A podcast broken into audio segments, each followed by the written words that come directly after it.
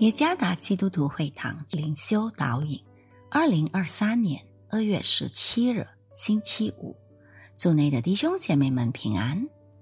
今天的灵修导引，我们将会借着圣经《约翰福音》十六章二十三和二十四节来思想今天的主题：祷告带来喜乐。作者李伟锦传道。约翰福音十六章二十三节：到那日，你们什么也就不问我了。我实实在在的告诉你们，你们若向父求什么，他必因我的名赐给你们。向来你们没有奉我的名求什么，如今你们求，就必得着，叫你们的喜乐可以满足。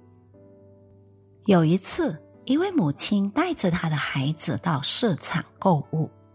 那个孩子在那里看到了一个马车玩具，他就吵着要妈妈给他买那个玩具。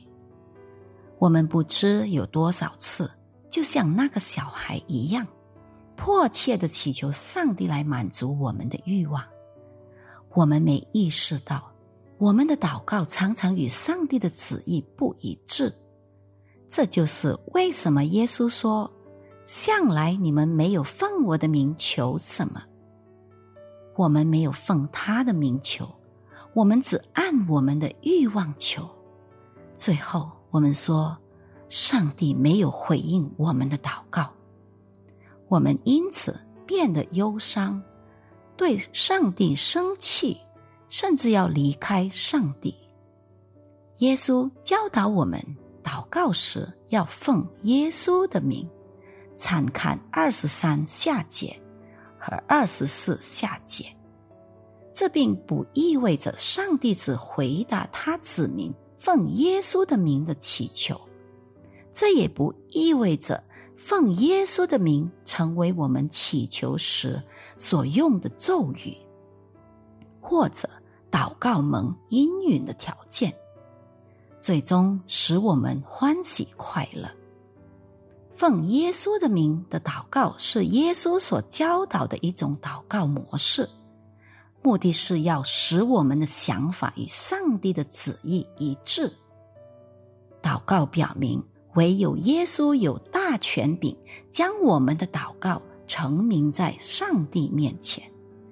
我们的祷告若与上帝的旨意一致，祷告中。必带来喜乐。参看第二十四节。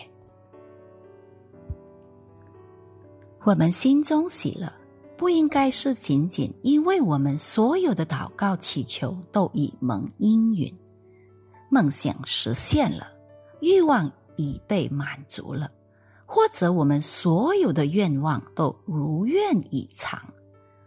我们心中有喜乐，是因为我们的渴望。盼望和愿望是与上帝的旨意一致的。在我们的家庭生活里，耶稣居首位。在耶稣居首位的生活里，我们所想、所做和所说的，都是为了讨上帝的喜悦。带来喜乐的祷告，是实践上帝旨意的祷告。愿上帝赐福于大家。